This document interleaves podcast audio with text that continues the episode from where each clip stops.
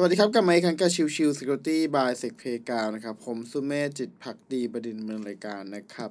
episode นี้เป็นเอพิโซดของวันพุธซึ่งก็คือเรื่องของ Security Tool นะครับ วันนี้ก็จะต่อเนื่องจากตัวของเมื่อวานก็คือเรื่องของ Role and Permission Matrix ถูกไหมครับ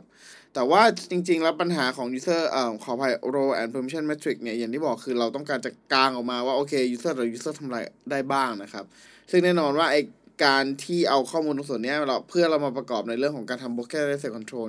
testing นั่นเองนะครับ ซึ่งก็ต่อเนื่องกันครับ งั้นผมก็จะมาอธิบายเพิ่มเติมว่าโอเค broker asset control ที่ว่าเนี่ยโอเคมันเป็นอย่างไรกันแน่นะครับ ถ้าเป็น broker asset control เนี่ยมันจะมี 2 ประเภทหลักๆ ก็คือเรื่องของ vertical กับ horizontal นะครับซึ่งหรือก็คือตัวของแนวตั้งกับแนวนอนนะครับ ถ้าเป็น vertical ก็คือแนวตั้ง ถ้าเป็น horizontal ก็คือแนวนอนนะครับ ถ้าสมมุติว่าเป็นการ test ทดสอบ broken access control น่ะก็คือเป็นลักษณะของที่ว่า เอ้ยเนี่ย ถ้าสมมุติว่าตัว user เนี่ย อยู่ในราบระนาบเดียวกันเนี่ย horizontal เดียวกันเนี่ย มันจะยังสามารถข้ามกันได้ไหมคำว่าข้ามกันได้ไหมของว่า สมมุติว่าผมจะทำการเปลี่ยน password แทนที่ผมจะเปลี่ยน password ของตัวเอง ผมเปลี่ยน password ของคนอื่นที่อยู่ใน user role เดียวกันได้ไหมนะครับ ซึ่งนั่นก็จะเป็นเรื่องของ horizontal ถ้าเป็นเรื่องของตัว vertical อันนี้อาจจะต้องมีข้อมูลเพิ่มเติมจากทางตัวของ tester เหมือนกันนะครับว่า เอ้ย สมมตินะครับ ตัวของแอดมินเนี่ย มีคำสั่งหนึ่งสองสามสี่ห้าหกเจ็ดแปดสิบเลย แต่ตัวของ user เนี่ยทำได้แค่หนึ่งสองสามทีเนี้ย ถ้าเราไม่มี username password ของแอดมินเนี่ย เราไม่รู้หรอกว่าไอ้สิบเอ่อขออภัยเจ็ดฟีเจอร์ที่เหลือ ของตัว user role ที่เป็นแอดมินอะคืออะไรบ้าง ถูกไหมครับ ดังนั้นส่วนนี้ก็จะเป็นส่วนเรื่องของการ test แบบ gray box ก็คือต้องได้ข้อมูลบางส่วนมาจากทางตัวของทางทีมงาน ว่าไอ้ตัวของแอดมินเนี่ย มันมีสิทธิ์ทำอะไรได้บ้างนะครับ เพื่อที่อะไรเพื่อที่เราจะเอาตัวของข้อมูลเหล่านั้น หรือการ test การใช้งานจากตัวของทางแอดมินเนี่ยนำมาประยุกต์ใช้กับทางตัวของ user ว่า เฮ้ย โอเค ถ้าเราเป็น user ธรรมดา แล้วเราใช้โทเค็นของเรา ใช้ตัวของคุกกี้หรือ session ของเราในการดำเนินงานเนี่ย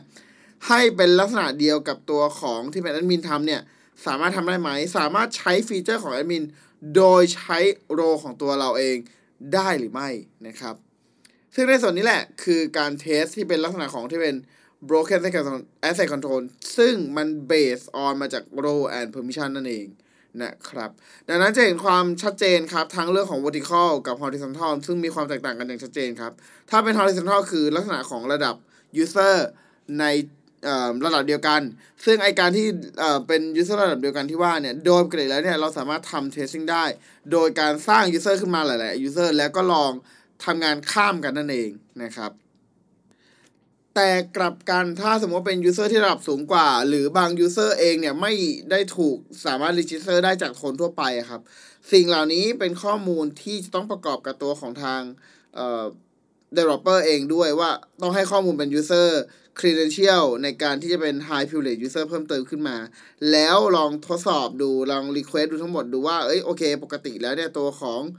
user ที่เป็น high privilege user เนี่ยมันมีอะไรบ้างทำอะไรได้บ้าง แล้วก็นำมาทดสอบใช้งานกับตัวของทาง user ธรรมดาว่าเฮ้ยถ้าแล้วถ้าสมมติเป็น user ธรรมดาล่ะสามารถทำได้เหมือนกันหรือเปล่าเพิ่มเติมนั่นเองนะครับดังนั้นก็จะเห็นความชัดเจนอยู่ครับว่า เรื่องของ vertical และ horizontal มันคืออะไร และเราเวลาที่เราทำการ pentest ทำไมเราต้องร้องขอตัวของ role and permission matrix อยู่เสมอ เพราะมันจะถูกนำไปประเมินเพื่อจะทำการตีค่าราคาของ man-day ที่ต้องใช้ในโปรเจกต์นั้นๆ เพิ่มเติมนั่นเองนะครับ โอเคไปส่วนนี้ฝากไว้เท่านี้นะครับ ขอบคุณทุกๆท่านที่เข้ามาติดตามแล้วพบกันใหม่สำหรับวันนี้ลากันไปก่อนสวัสดีครับ